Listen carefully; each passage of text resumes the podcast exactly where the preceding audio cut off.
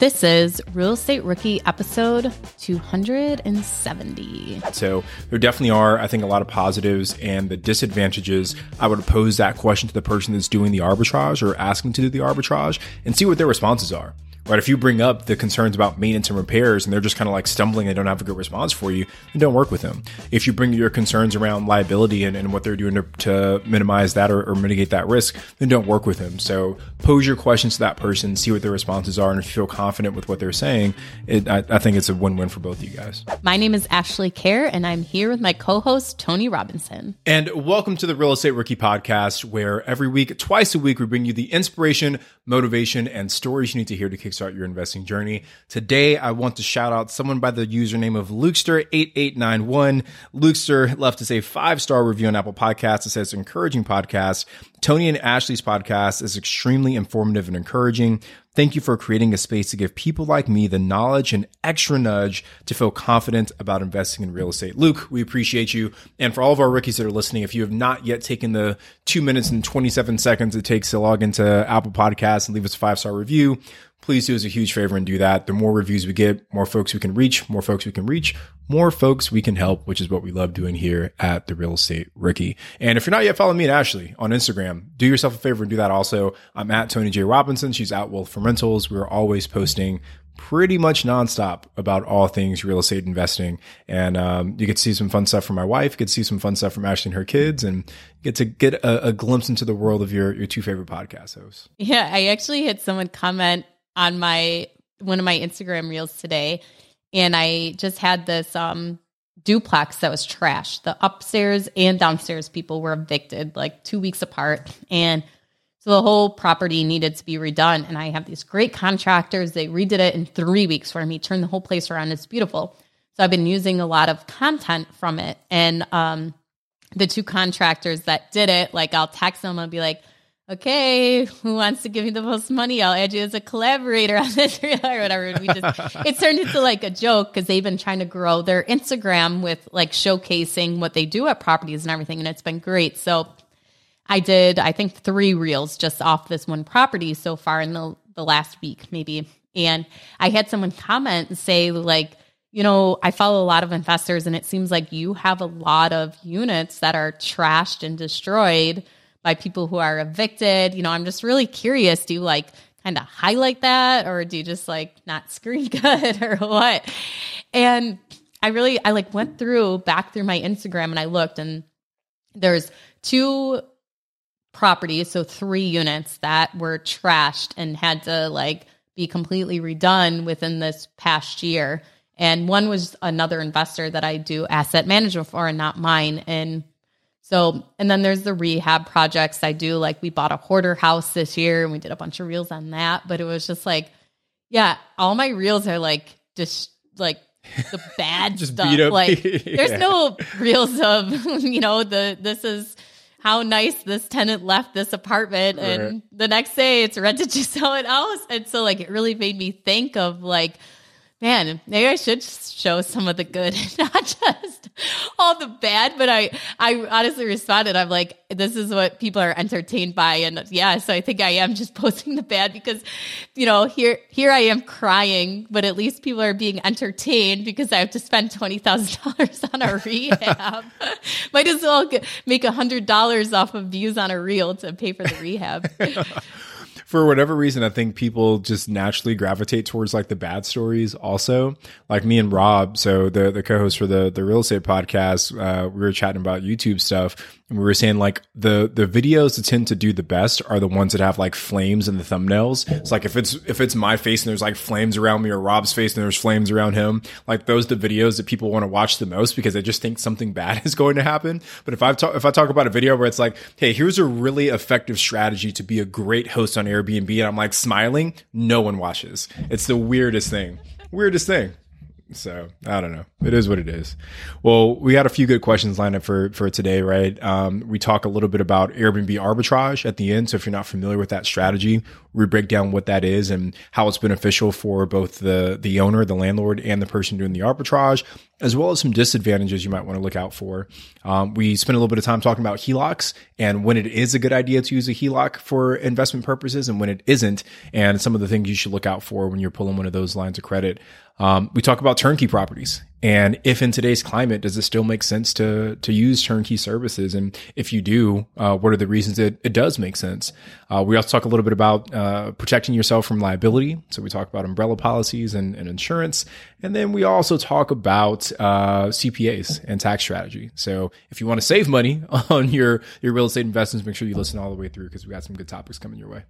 Are current interest rates making you depressed about cash flow? What if it didn't have to be that way? Rent to Retirement has 2.99% seller financing available on turnkey properties. You heard that right. That's a seller financed 2.99% interest rate where the average cash flow is over $900 per month. They also have options where you can put as low as 5% down on multiple investment properties with no PMI. Rent to Retirement is the nation's leading turnkey investment company that understands what it takes to be successful in today's dynamic real estate market. Their reputation speaks for itself with more five star reviews than any other company on the Bigger Pockets website.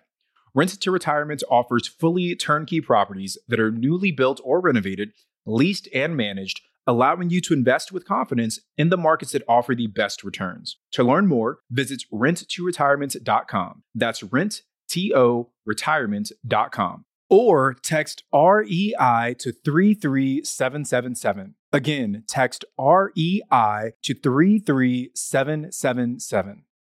If you're in the landlord game, you know the importance of solid tenant screening. That's where RentRedi steps in. Now, RentRedi's got an important new feature proof of income verification. And get this with Plaid certified reports, you'll see everything from income summaries to total earnings by month. So say goodbye to those gut check moments and hello to confidence in renting with RentRedi. Rent Ready is included in your pro membership at Bigger Pockets. Now, if you're not a pro, they're offering a six month plan for just $1. You can't beat that. So visit rentredi.com. That's R E N T R E D I.com and use the code BP Investor. That's BP, like Bigger Pockets, Investor to get six months of RentRedi for $1. You ever feel like your vacation rental sits empty too often, missing out on potential income? Look, you're not alone. Many property owners struggle with underperforming bookings and the complexities of property management. But here's some good news Vacasa outperforms other property managers in 92% of the markets they operate. They've helped homeowners like you increase their bookings by an average of 24%, turning those empty days into profitable opportunities. Want to see what your earnings could look like with Vacasa? Visit biggerpockets.com slash Vacasa, spelled V-A-C-A-S-A, and get a free personalized income estimate today. That's biggerpockets.com slash Vacasa. All right, guys, so let's jump into the first question here. This one comes from William Kraft, and he posted this in the Real Estate Rookie Facebook group. And William's question is I have just one rental property that is in my name, and the rental agreement is also in my name. Do I need to hire a CPA or can I file normally? Thanks. Um, I just want to start by sharing one of the biggest mistakes that I made in my real estate business, and that was waiting too long to hire a CPA. Um, William, if your goal is to, to continue to build your portfolio and, you know, uh, hopefully at one day have a, a sizable number of properties, I think the earlier you can invest into uh, good tax strategy help, the better you will be because a big part of real estate investing is not just the cash flow that you produce, but it's all of the tax benefits that come along with being a real estate investor. And so often, if you don't have the right advice from a CPA, sometimes you make decisions that can hurt your ability to maximize your tax deduction. So even if you have one property, honestly, even if you have zero properties and you're just thinking about buying your first property, I would probably engage with some sort of CPA so that you can start building the right roadmap for yourself to help minimize your taxable income. Yeah. And I think a big thing to point out is that you're not just hiring a CPA, you're hiring a CPA that's knowledgeable in real estate investing, but also is going to give you tax planning. And that's kind of like the crucial key there as to you can find a CPA who knows how to file a tax return for real estate, for your rental properties, knows how to take your bookkeeping or maybe even do your bookkeeping for you and then put it onto a tax return. The crucial key is finding one that is actually going to map out or plan out and help you strategize as to these are the moves you should or shouldn't be making before you actually make them or before the tax year ends. So, a lot of times when you have a CPA, okay, it's January right now. Uh, by the time this airs, it's probably February, maybe even March, but you're getting your tax stuff together. You're getting your 1099s in the mail. You, Maybe you're getting your W 2. You're collecting your reports. Okay. Then you're sending it off to your CPA, your accountant. When they receive it, if there is something that they notice that, like, you're going to be paying this amount in taxes, there's nothing that can be done. The tax year for that tax return has ended. I remember this one year our we got a tax bill. It was like the day before taxes were due, I think it was. And we just always send in our stuff to our accountant. She would let us know like the, a couple days before as to what our tax was due and if we could just stop in and sign. It was the day before the payment was due and our tax return was due. And I just emailed her and was like, hey, she emailed me right back and she was like, oh, you guys owe like $2,000 or something. I was like, oh my God, like I was kind of worried this year about what our taxes would be and stuff. And then I was like, wow, this is great. I like called my mom. I'm like, oh, can you believe it? Like, I'm so excited. A minute later, I get another email. Oh my gosh, I'm so sorry. That was for somebody else. You owe $30,000.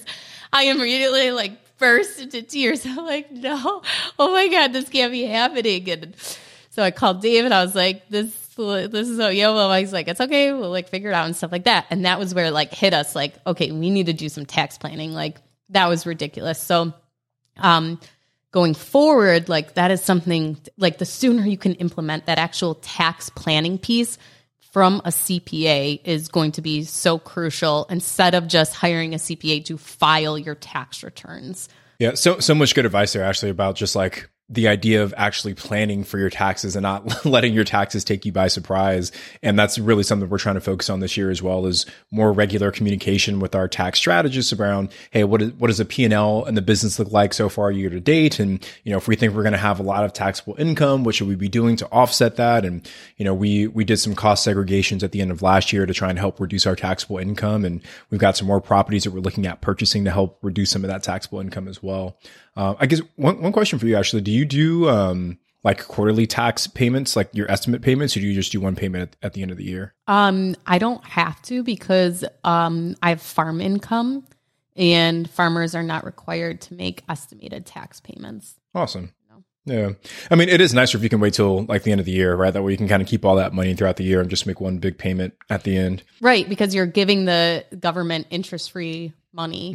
interest free money. Like they, yeah. they're getting the, the loan from you. It's not due until April 15th, but you're loaning it to them for free, early interest free.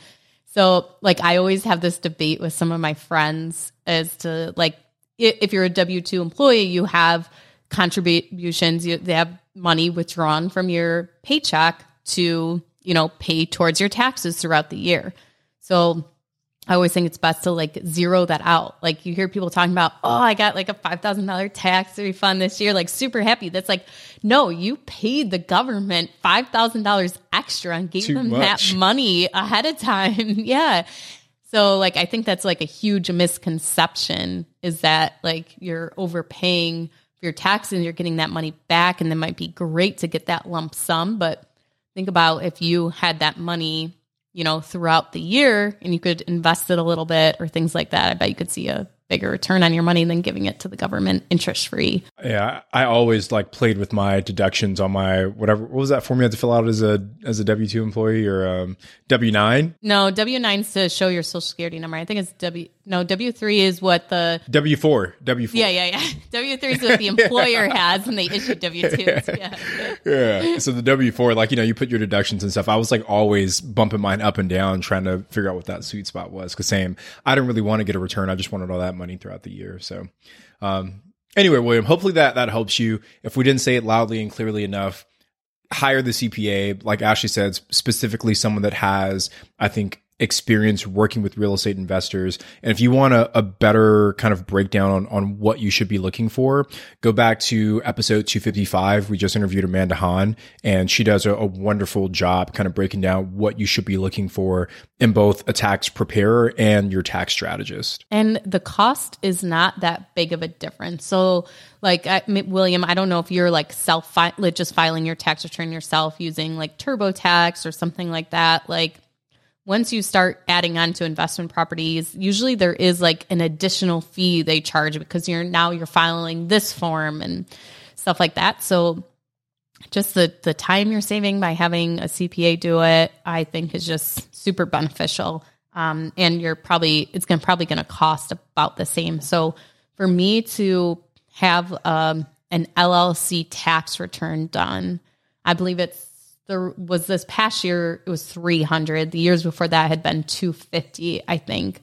And then um, my personal return i don't remember how much that was but like a couple hundred dollars to do. But it's the tax planning portion that can be more expensive. But you can still do your own tax return if you want if you feel like you're very confident in that knowledgeable enough to actually do your tax return and then just pay a CPA for that tax planning piece and that portion. Also, you want to find one that's going to work with your attorney too, because that is going to kind of complement each other if you are going to start setting up LLCs as to what that structure is going to look like. Awesome. So, should we move to uh, question two? Yeah. All right. So this next question comes from Chris Latt, and Chris has a question about Airbnb arbitrage. So he says Airbnb arbitrage from a landlord's perspective. What are the major disadvantages of this strategy? I just listed my primary residence for rent, and I've already gotten inquiries about potential tenants that want to rent the property out as an STR um, for like when they're not using it themselves, or they want to rent a portion of the house as an STR. Um, so I, I think the first thing that we should do is just define what Airbnb arbitrage is because not not everyone is even aware of of that term. So Airbnb arbitrage or, or rental arbitrage means that um, instead of taking a property that I own and listing that on Airbnb, I go out and I rent someone else's property and say I rent it for a thousand bucks a month. Then I turn around and take that listing and put it on Airbnb. And then I get to keep all of the income above the 1000 bucks that I'm paying to that landlord. Um, as a, as a the person renting the unit and, and subleasing it on Airbnb, the benefit is that it's significantly less cash to rent someone's house than it is to go out and buy your own house. So you you need less capital to get started with this. Um, but there are some disadvantages as well on the uh, the person who's doing the arbitrage. But from a landlord's perspective, um, are there some major disadvantages? So, I mean, actually, you're you're doing an, an arbitrage unit already. Um, maybe if you can speak to why you're the landlord that you're working with, outside of him being someone that you know, like why was he open to that um, that arrangement, knowing that if he just put it on Airbnb himself, he probably would have made more money? Uh, because he didn't want to deal with operating a short term rental or have any clue how to even list a property onto Airbnb. Um, so that was one reasoning is that he just had no idea how to do that or no desire to do that. Um, his game was long term rentals. So, and um, I think the biggest thing is vetting the person who you're renting to that's actually going to operate the short term rentals. So he knew that I would uh, be uh, paying rent that you know he's it's not just somebody that he's renting to that he's taking kind of you know a gamble with as to not knowing anything really about this person except for what the credit and background check shows. He knows where I live, knows where to find me if I didn't pay rent. So, like the fact, basically having guaranteed rent in that unit was a big selling factor. Um, so I think being if you are going to find somebody who's doing this, who's going to operate a short term rental, and you're going to do a long term lease to them, is really take the time to vet them, see if they have any other short term rentals, any other arbitrages they're doing, talk to those landlords. What's their track record? Um, one benefit is that you're going to get the house cleaned pretty frequently. Then, if you had just a long term rental in there, you're going to most likely have it professionally cleaned every time there is a turnover. So, I've had, I have two arbitrages right now. And the first one I've had since maybe August 2018, I think, actually. And that one, that unit has just stayed in pristine condition. And I see a lot of the turnovers that happen in the same apartment complex. It's a 40 unit apartment complex. our unit is nicer than people who've only lived there two years and what they've, you know, marks on the walls, things like that, just like wear and tear on the properties. Where since ours get cleaned so often that they're just, you know, it's has stayed in such a nice condition since 2018. Basically, we haven't done any remodel since that 2018 or had to make any kind of significant repairs. And if for some reason a tenant did damage the unit, a guest for the Airbnb, that would be us taking care of that. So that's another thing I'd uh, you know kind of make clear when you're making this arrangement as to what kind of maintenance and repairs is who going to be responsible for what. So, you know, if there is a lockout, okay, if you're renting to a long-term rental in our leases, it's like a $25 fee for a lockout, whatever. But if it's an Airbnb guest, are they contacting you as the arbitrage operator or are they contacting the landlord because they can't figure out how to get into the, the lockbox? Things like that you need to figure out as to what constitutes wear and tear that, you know, the maintenance company is going to take care of or whatever.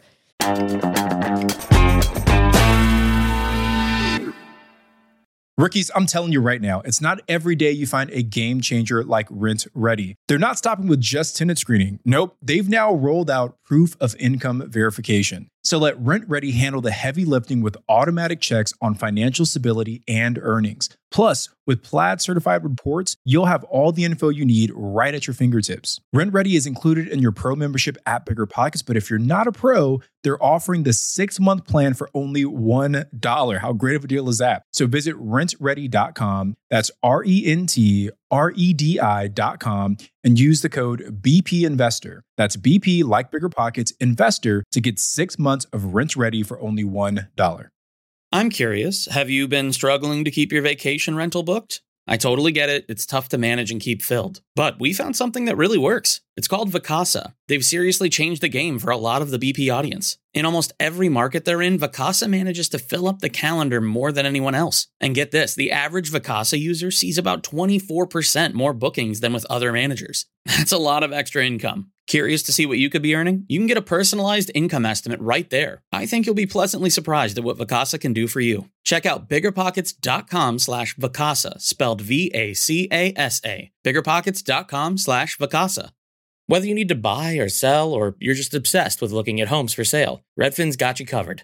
Redfin updates their listings every two minutes to help you see new homes first. And they give you personalized recommendations based on the homes you like, so you can find the home that's just right for you, whether that's a cabin, a craftsman, or a castle. With the top rated Redfin app, you can favorite homes, share listings with others, and schedule tours, even the same day, with a local Redfin agent who can help guide you through the whole home buying process. And if you're looking to sell, Redfin agents have the experience to help get you the best price possible for your home. That's because they sell twice as many homes as other agents. With a listing fee as low as 1%, Redfin's fees are half of what others often charge, which means you'll have more money to put towards what matters most to you, like your next home. In fact, last year, Redfin saved home sellers $127 million. No matter where you are in your real estate journey, Redfin can help. Download the Redfin app to get started today. I will give you guys one example of something that happened recently where it was kind of like a conflict with the arbitrage where I can see as the landlord that this would be a, a negative towards doing arbitrage. So in this apartment complex, there's a, a property management company in place. And so it's not actually the owner dealing with it, but either way, the property management company or the owner, they work for the owner. So the guest that was staying in the short term rental had a dog barking and they could not figure out how to get a hold of the guest because they did not have the guest contact information. Um, they only had my information as the Airbnb host. So they contact me. I call, leave a message for the guest, no answer. The property management company goes ahead and it was either them or the other people in the building. Somebody calls the police. The police somehow find out who she is, whatever, call her, and it turns into this big, huge thing. So that was one disconnect I can see is if there's something going on in the unit or something happening that the landlord doesn't have a way to actually contact the guest that's staying into the property. So, you know, maybe that's something you can clarify ahead of time as to like, contact per- information must be provided for somebody that's actually staying into the house um, or something like that. Just as the owner being able to correspond or can coordinate with that person. But yeah, so one downside that I've encountered. Yeah. And, and, I love that story, Ashley. And I, I, think there's, and this is me kind of putting my short term rental hat on. Like, I, as a landlord and as the person operating the arbitrage unit, one thing that would be helpful. Do you guys have noise monitors in that unit? No, I've never even heard of that. Yeah, so there there are devices that we've installed in our short term rentals that essentially monitor the decibel levels inside of the property, and if it goes above a certain level for a sustained period of time, it automatically sends a message to the guests asking them to keep the noise level down. And there's even a setting I'm pretty sure where you can like have an alarm go off to like really kind of rattle them. Um, and if you can show to Airbnb, like, hey, this person has violated my house rules because they've been excessively noisy, now you can uh, cancel their reservation and, you know, escort them off the premises without Airbnb being too upset with you. So there are some, some things you can do even as a landlord to say, hey, if you're doing arbitrage in my unit, I want to make sure that you have these noise monitors installed. Um, and that I'm also notified whenever there's, you know, a, a noise issue.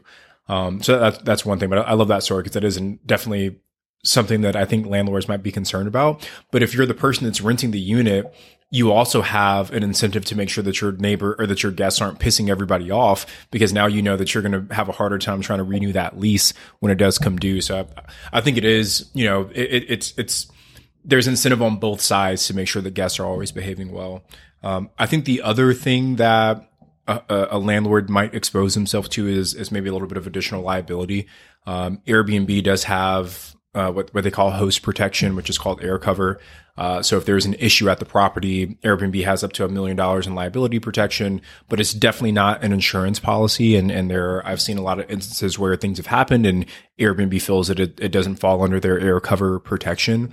Um, so I would probably try and make sure that your person doing the arbitrage has some sort of additional liability protection to make sure that if, you know, one of the 12 different people or parties that are coming through that house on a, on a monthly basis, if something goes wrong, there's a, a you know, know multiple layers of protection between you and and that guest as well. Yeah, that's all great advice, Tony. That noise level thing, I'd never even heard of that. I almost want to borrow one from you and put it in my house and like play with my kids somehow. It's like to, to trick that. it actually might work pretty well for for kids at home too. Like, hey, if you guys go, you know. Uh, Um, but no, I, I, think that's the main thing. Like, honestly, Chris, like for, for you as the landlord, if you don't have the time, desire, or ability to put it on Airbnb yourself, you get, you get the benefit of, like Ashley said, your, the property's going to be cleaned professionally every two to three days. You're going to have maintenance and repairs, most of the lower level items being repaired by the person doing the arbitrage, not by you. You're going to be able to hopefully charge maybe even a little bit more for your rent, right? Because you understand that they're they're running a business out of your unit, so you can say, hey, if market rent is a thousand, I'm going to charge you thirteen hundred, right? And you can even get a little bit of a bump there, and they're going to be happy with that because they're going to make two x or three x that on the arbitrage side. So there definitely are, I think, a lot of positives and the disadvantages. I would pose that question to the person that's doing the arbitrage or asking to do the arbitrage and see what their responses are right? If you bring up the concerns about maintenance and repairs and they're just kind of like stumbling and don't have a good response for you, then don't work with them. If you bring your concerns around liability and, and what they're doing to, to minimize that or, or, mitigate that risk, then don't work with them. So pose your questions to that person, see what their responses are. And if you feel confident with what they're saying, it, I, I think it's a win-win for both of you guys. All right, so let's go on to uh, question number three here. It comes from Mike Woodruff. And Mike's question is recommendations on how to best protect myself as an investor. I am purchasing a rental and trying to figure out what is the best type of insurance or ways to protect me personally. I know an LLC would probably be best, but have heard mixed answers if I would be able to transfer it after closing if there is a loan on it. Another option I have heard is just to get an umbrella policy. Also, are there any specific disclosures or terms you make your renters agree to? So there, there's a couple of questions in here, Ash, and I, I think maybe we should um, kind of break them down in each of their own pieces. Um, so the first is um, maybe, maybe, we should even take a step back, right? Like from a, a liability protection standpoint, there there are two options. You have an LLC and you have an umbrella policy for I can say what we do in our business. Then Ashley, I'm curious how how you do it in yours.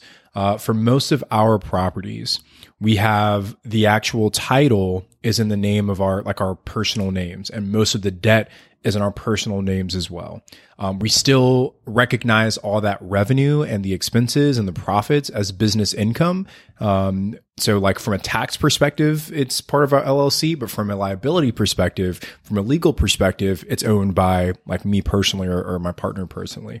So what we did in our business was we got additional uh, insurance. So we have home insurance, and we also got an umbrella policy uh, for all of those properties as well. And you know, it's like several million dollars of liability protection that comes along with those uh, with those umbrella policies. So if something were to happen at one of our properties, even though it's our personal name that's on title and on on on the debt, um, we still have this extra layer of protection. So the, the liability would have to be in excess of two million before it starts to affect us personally. So that's what we've done in our business to try and um, mitigate some of that risk. How are you doing it in, in your business, Ashley? Yeah. So anytime I take on a partner, I definitely open an LLC.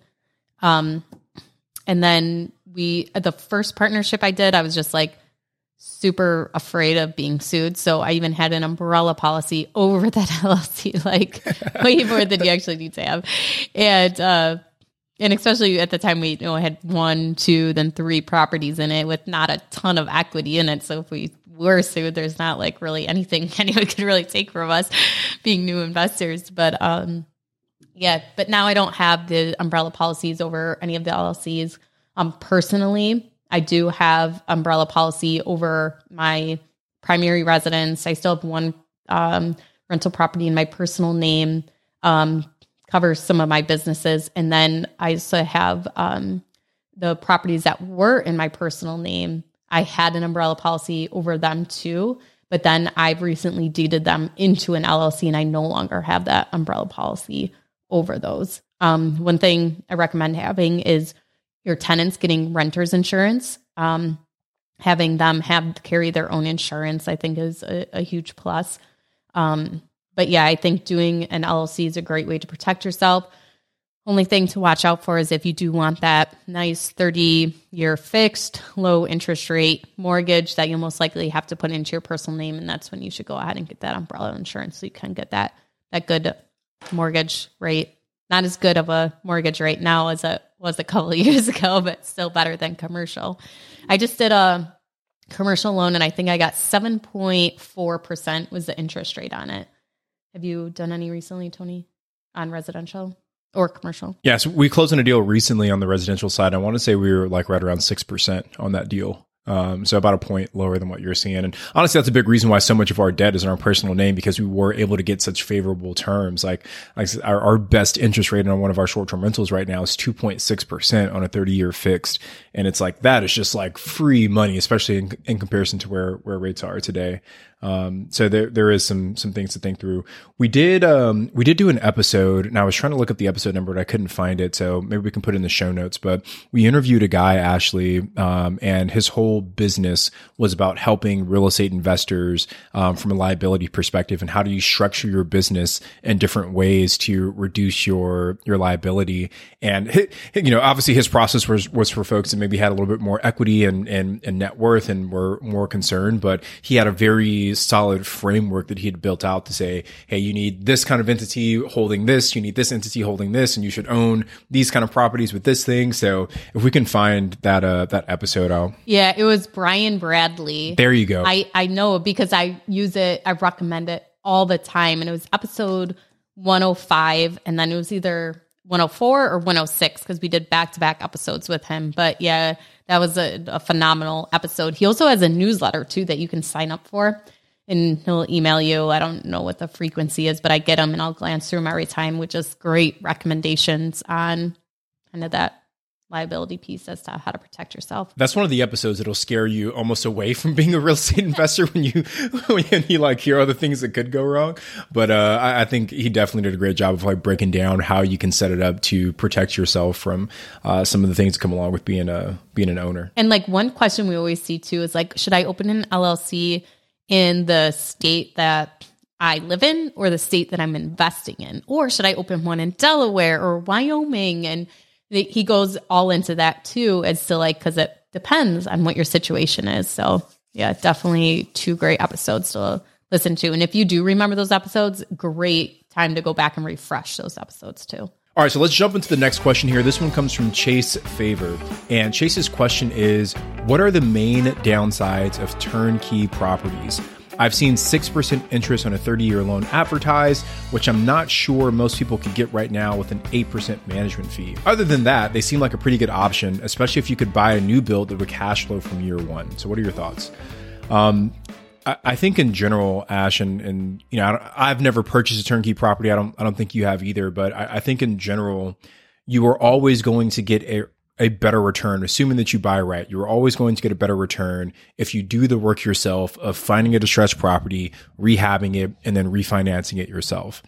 The benefits of a turnkey property is that the hard work of finding the off market deal and managing the rehab and getting it stabilized, it's all done for you.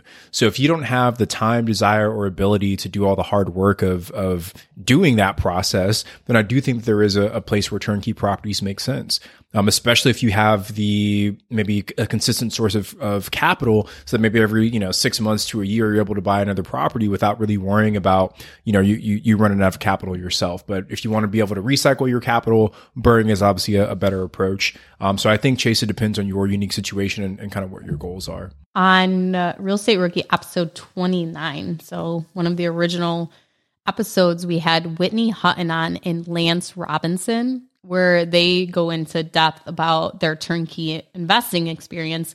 And they both were able to build their wealth based on doing turnkey rentals. Like that's how they started out and they built these great portfolios and built their wealth from that. Since then, I know Whitney has gone on and done other things, um, but that's what got her started. So they kind of go into what are some of the things you should look for and, you know, like pros and cons of doing turnkey rentals. But there are definitely two success stories that came out of doing turnkey rentals. Um, but uh, the thing here on this question is I've seen 6% interest on a 30 year loan advertised, which I'm not sure most people could get right now with an 8% management fee. I'm assuming Chase meant like that it like it won't cash flow as well, like the returns won't be as good with interest rates being high and accounting for the management fee. That's my assumption. So Chase, if, if we're off base, let us know.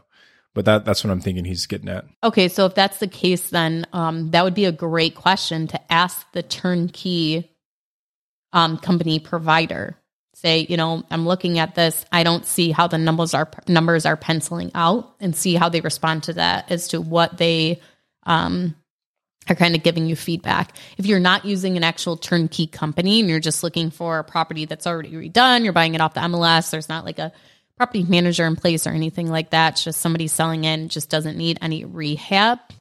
Just throw out those lowball offers. Um, mm-hmm. Try that. I mean, we uh, we're doing the the 90 day mentees here, and we had Brandon on, who's from day one, we're just like, well, how many offers are you making? He's like, well, I haven't made any. The next time we talked to him, he made an offer, offer accepted. And, you know, it's just he threw out what would work instead of just waiting for the purchase price to match what he wanted, um, put out in lowball offers. So that would be my advice there is go ahead and, and make that happen. Um, also, I've heard investors that say that one strategy they do is they don't even buy for cash flow they're just looking to break even because they know there's so much appreciation in the area and they're investing for appreciation. So maybe that could be a way to kind of pivot where your strategy is. If you're if you know for sure you want to go for cash flow because you want to quit your job next year and you need that that income coming in, okay, then maybe this isn't for you. But if you're just trying to build wealth, maybe build up some retirement and you're not looking to really cash in on anything right now, you know you want to work your W2 for a couple more years, things like that then maybe, you know, breaking even isn't that bad of a thing if you're going to be building appreciation in this property just because it's such a growing hot market too. So make sure you're looking at all the different um, ways to actually build wealth off of a property and not just the cash flow and see if maybe one of those other ways will kind of suit your needs. Yeah, Ash, I'm so glad you brought up that last topic about, you know, appreciation because there are other things outside of just cash flow that we should consider when we're looking at deals. Cash flow is just one piece, but you have uh, appreciation of the property, you have debt pay down, and you have the tax benefits. And if you are a W-2 income earner and you're looking for an opportunity to maybe, um, there, you know, there's some things you have to do to be able to check those boxes. But if you're looking for some ways to maybe offset some of that W two income, buying something that already is you know set up and running might be an easier way to go. It's easier to do, to do it in the short term rental space, significantly harder to, do it in the long term rental space. But if you can jump through those hoops, you can. But we had um, we had Jay Scott and Dave Meyer back on episode 224 and they talked about the four ways that real estate generates profits. Um, so if you want a refresher on on things outside of cash flow, you should be looking at when you're analyzing a deal. Go back to episode 224 with uh, Jay Scott and Dave Meyer, two of the smartest people that I I know in real estate. I agree with that for sure. All right. So this next question comes from Denise Bittinger, and Denise's question is: Is an interest-only HELOC a good tool to use uh, equity as a down payment for a buy and hold property, or would the financial method work best for a fix and flip where you can force equity and refi or sell? So, Ash, what are your thoughts on using a, a HELOC for a long term buy and hold? So, for me, I've done this, but with I'm going to rehab the property, build that appreciation. I'm going to refinance and be able to pay off my line of credit. Um, Felipe Mejia, who used to be a co host on this podcast, he used to use his HELOCs to purchase a property and he would just take all of his cash flow and rapidly pay down the HELOC. He never went and refinanced. He would use it as the the down payment, like in this situation.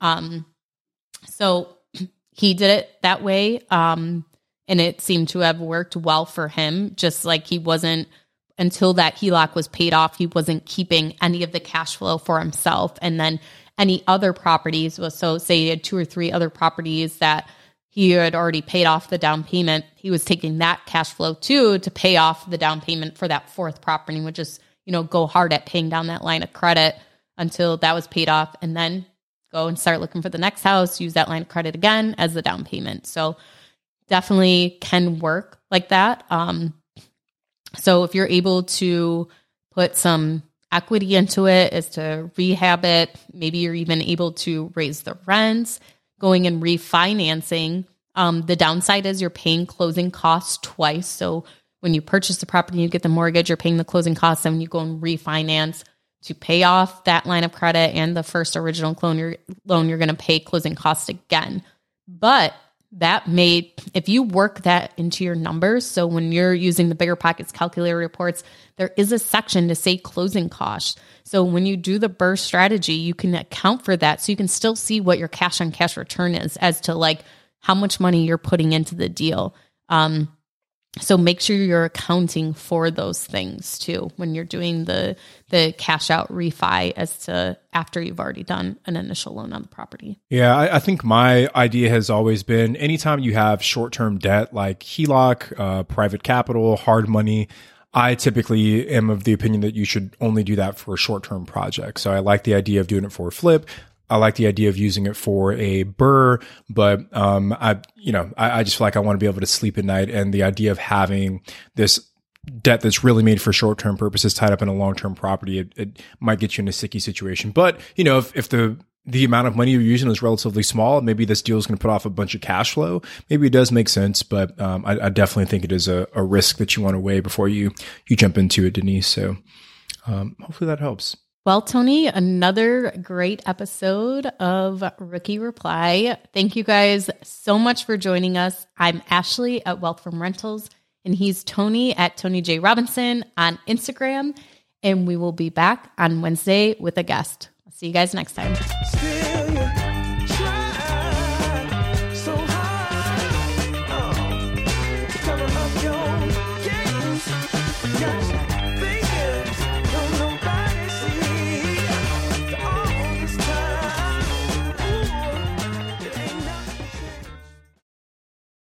Getting started in real estate can be daunting. There's so much to know, obstacles to overcome, lessons to learn, and risks to avoid. It can all be so overwhelming. If you're feeling motivated to invest but too overwhelmed to take action, Here's some advice take it one step at a time. And here's some good news for you the Rookie Bootcamp is starting on May 20th, and Tyler and Ashley will be guiding you through each and every step until you're the proud, confident owner of your first investment property. Through eight action packed weeks, they'll guide you step by step through those first questions, decisions, and obstacles that every beginner investor must overcome. So if you're serious about becoming an investor this year, head to biggerpockets.com slash step and join us in the Rookie Bootcamp. See you there. The content of this podcast is for informational purposes only. Past performance is not indicative of future results, and all host and participant opinions are their own. Investment in any asset, real estate included, involves risk. Use your best judgment and consult with qualified advisors before investing. Only risk capital you can afford to lose. BiggerPockets LLC disclaims all liability for direct, indirect, consequential, or other damages arising from reliance upon information presented in this podcast.